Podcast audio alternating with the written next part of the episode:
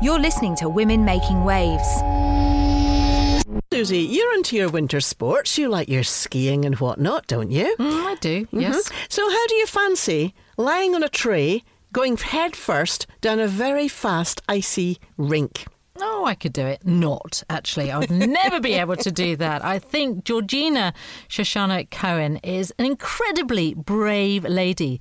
We had a really lovely time talking to her, did we not? Yes, we did. And she's really into this sport, isn't she? It's called skeleton, and it's effectively lying on an, on a tray, going down these rinks at breakneck speeds. And she's absolutely dedicated to this sport, isn't she? She is, and she's hoping to compete in the Winter Olympics in Beijing in 2022. She is an amazing lady, and we hope you really enjoy this interview that Linda Ness and I, Susie Thorpe, did with Georgina Shoshana Cohen. Fastest, trickiest track in the whole world, which is Whistler in Canada, home to the 2010 Vancouver Olympics. Yep, so reaching speeds, I think my top one I ever reached was 133.8 kilometres an hour, which is approximately 85 miles an hour. Today we meet Georgina Shoshana Cohen, who is an online communications officer for Cambridge Judge Business School. Her other role is an international skeleton athlete competing for Israel. And her mission is to become the first ever female skeleton athlete to qualify for the Winter Olympics, and her target is Beijing 2020. Georgina was the first female to compete in the World Championships for Israel. Welcome to Women Making Waves, Georgina. Hello. Very nice to have you here. How did you get to be a skeleton athlete? Oh, well, this is probably the most fun part of the story. It was my dad who introduced me to the ice sports.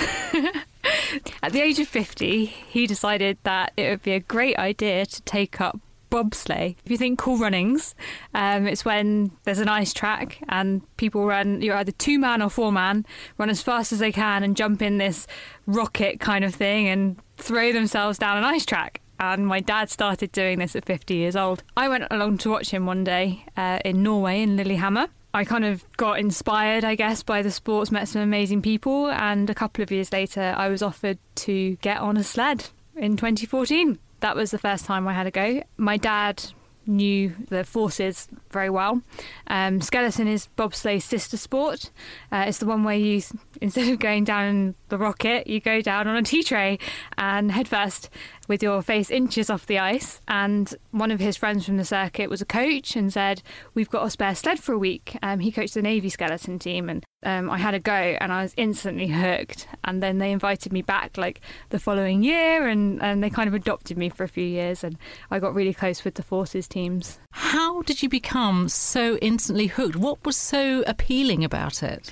Oh, goodness. So so much to skeleton. I think the first time you ever do it, I've never felt so much fear in my life. It kind of hit me just before my coach said, like, it's time to get on the sled. And I had to climb over this ice wall into this ice track that's concrete. You know, it is so hard. And I walk the track and have a look at it. And they say, okay, you're going to be up here, like three or four meters on the, the flat of this wall, like, you know, going round this corner at 60 miles an hour. I think that that suddenly hit me as I was told, just lie down. And then I thought, well, I've not had a go at this. You can't stop. But then I did it and he let go. And the sensation of speed and almost having to let go of control was absolutely amazing. And then I finished in this 40 seconds because you only go from like corner four the first time you do it. You still hit about 50 or 60 miles an hour, but going up the finishing straight where it slows you down, you eventually come to a stop. You just get this huge adrenaline burst. And obviously, I had some of my friends waiting at the bottom and having such a good experience that first week with the camaraderie and everything with the Royal Navy skeleton team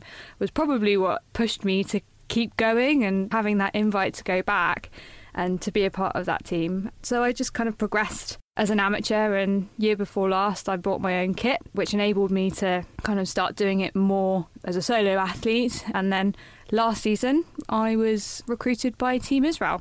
And those those skeleton, the, the actual kit that you have, the tea tray as they call it, that was quite an expensive piece of kit, wasn't it? Yeah, the skeletons they're quite hard to get hold of. There are only a few, I guess, brands in the world, and mine's an en- entry level competition sled, and that set me back 6k, I think, the beginning of last season. So yeah, it's it's made of you know the outside's fiberglass.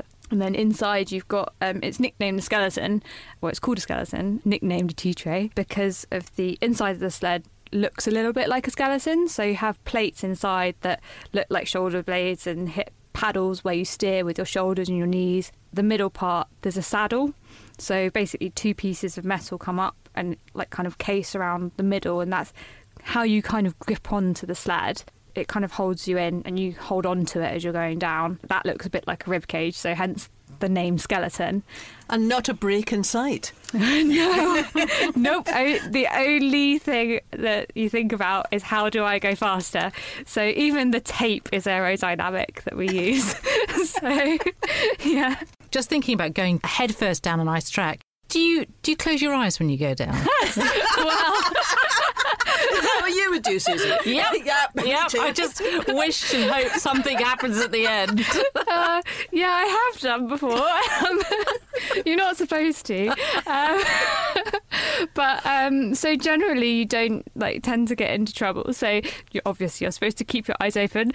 Where you look can help you steer a little bit. So any, every movement of your head can help change the airflow, which is all about aerodynamics and like kind of looking where you're going is really critical. And but not only just so you can see where you're going, but like to try and help direct you.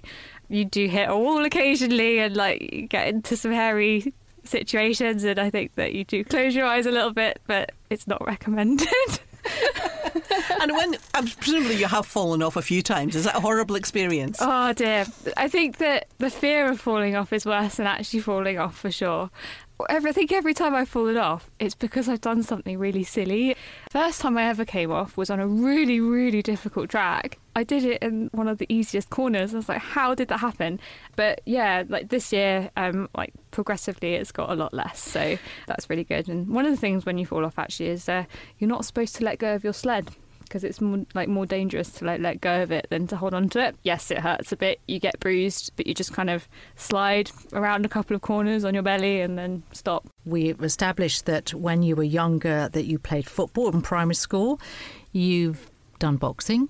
Yeah. You go against all the stereotypical moments for women, which is fantastic. It really is in your blood, isn't it, sport? Yeah. So when you tested out skeleton, I suppose it was the most natural thing for you to do because you loved it. Yeah. Well, I think I, do like adrenaline sports. I guess that's probably You like speed thing. as well. I do like speed. Now, at the moment, you lead a double life. You work at the Judge Business School, and Yeah. then after work, when Yeah. do you start your training? You'll find me in the gym after work, pretty much every day. So we do. I do strength and conditioning a couple of times a week, and then so that's like lifting weights in the gym and trying to improve my explosive power. All of that then goes towards the start. So that's summer training, and then I do a couple of sprint sessions a week too. And then obviously in winter, I aim to go abroad and to, to slide. But as for things like diet as well, is really critical to look at. Um, it's something that I want to progress more with. So when I was out in Whistler for my training stint in January through to March, you know, I got a chance to be really close to other professional athletes, and that's something that you know, whilst I can't have gluten or dairy, whilst I like them, they don't like me. It, you know, my diet's genuinely very healthy, and you know, I've I've done a lot to make sure that I'm the best athlete that I can be. The life of an athlete is really important to follow a certain diet, isn't it? Yes. I mean, it's almost as equal as, as the training, the physical training Yes. that you do. Yeah. And it's really, it's very important now because of all the doping st- Yeah. testings they have. You have to be really on it. So, um, for instance, I can't just nip down to the pharmacy and buy some Lemsip because you know it's it's classed as like a performance enhancer. Um, so you do have to check out what's on like the legal drugs list, and I buy all my all of my supplements um, from specific websites that are certified, so that you you don't get caught out. Do you know what? On social media, I love the fact that you're using hashtags like um, fast and female Ooh, and yeah. um, women in sport and things. like That's great, actually, because you're really advocating Yeah. women in sport, aren't you? Yeah, I think so. I think that um, one of my goals as an athlete, like whilst I'm competing and training for this huge dream, is that like I do want to be part of the changing perceptions of women in sport. Things are changing in the right direction. Like I go to the gym and I lift heavy weights, and I think that that there is still kind of some stigma against it, and that like girls shouldn't lift weights and things, or what's perceived as a woman's sport versus a man's sport, and that works both ways.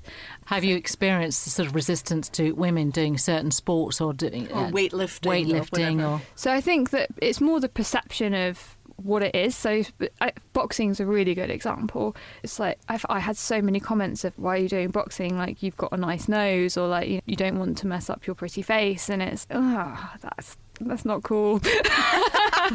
so skeleton I think is quite a gender neutral sport and I do really like that and one of the positive things that have happened recently is that previously it was on, for the Olympics were 30 men's spot and 20 women's spot but they're changing it for the 2022 Olympics so that it's equal so it's 25 men's spots 25 women's spots and you know I think that's a really good step in the right direction Are you brave, do you think, Oh. Georgie? Do you think you're very brave? I mean, brave or stupid no, no. I, I would, I mean, I would answer your question and say you are extremely brave. But I'd do you, say so, yeah, yeah. would you perceive yourself as being brave? I think that before I did skeleton, no. You know, for instance, I don't really like roller coasters or things like that. I think that with skeleton is a huge element of mental challenge and getting to the start line and you're staring down this track that's going to take you for an absolute ride and you're going to try and get down and you've you've studied it, you've practiced, you've you've done everything that you can. You've got to go and try and execute everything within inches on ice,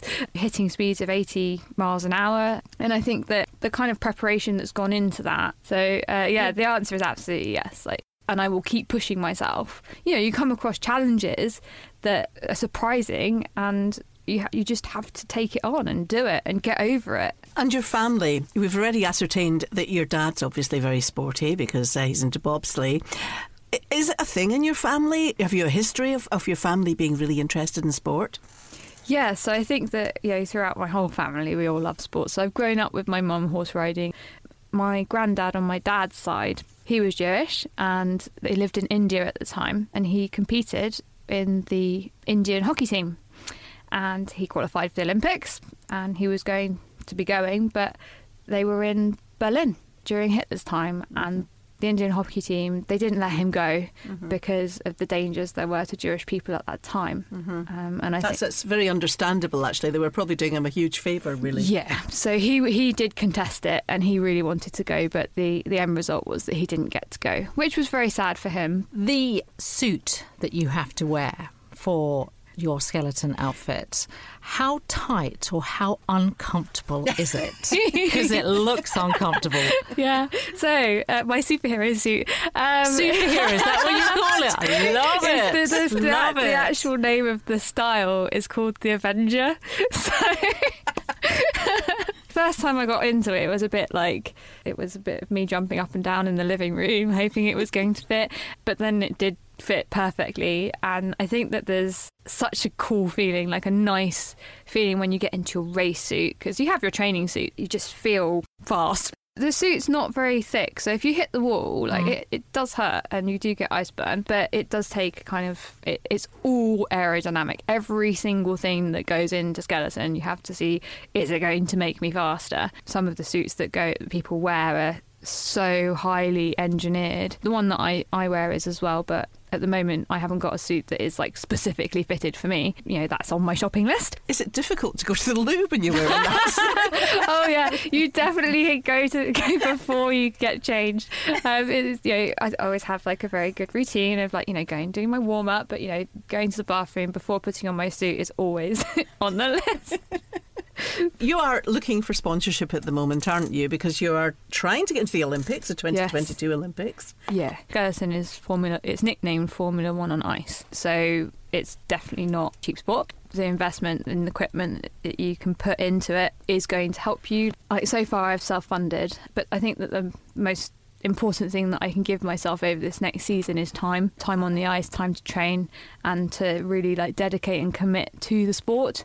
I was been so lucky so far that the business school have been extremely supportive of me. Taken all my annual leave um, to compete in the European Cup last year. Whilst I was working out there, I was working online, and I've been, I've been really lucky to have that opportunity. I think that the road to Beijing 2022 is you know just getting started. We've achieved so much so far, but you know sponsorship will enable me to afford the right support, the right equipment. Ability to dedicate as a full time athlete and to invest in competitive advantages. So, sled development, new technologies, and private coaching. So, these are all things that at the moment I don't have access to, and costs on season on the ice. So, track fees and training, but also off the ice during summer to be able to train and, and concentrate on being Georgie the athlete is, is exactly kind of what it would go towards. I'm looking now for corporate sponsors and individuals who might be interested in supporting me on the journey.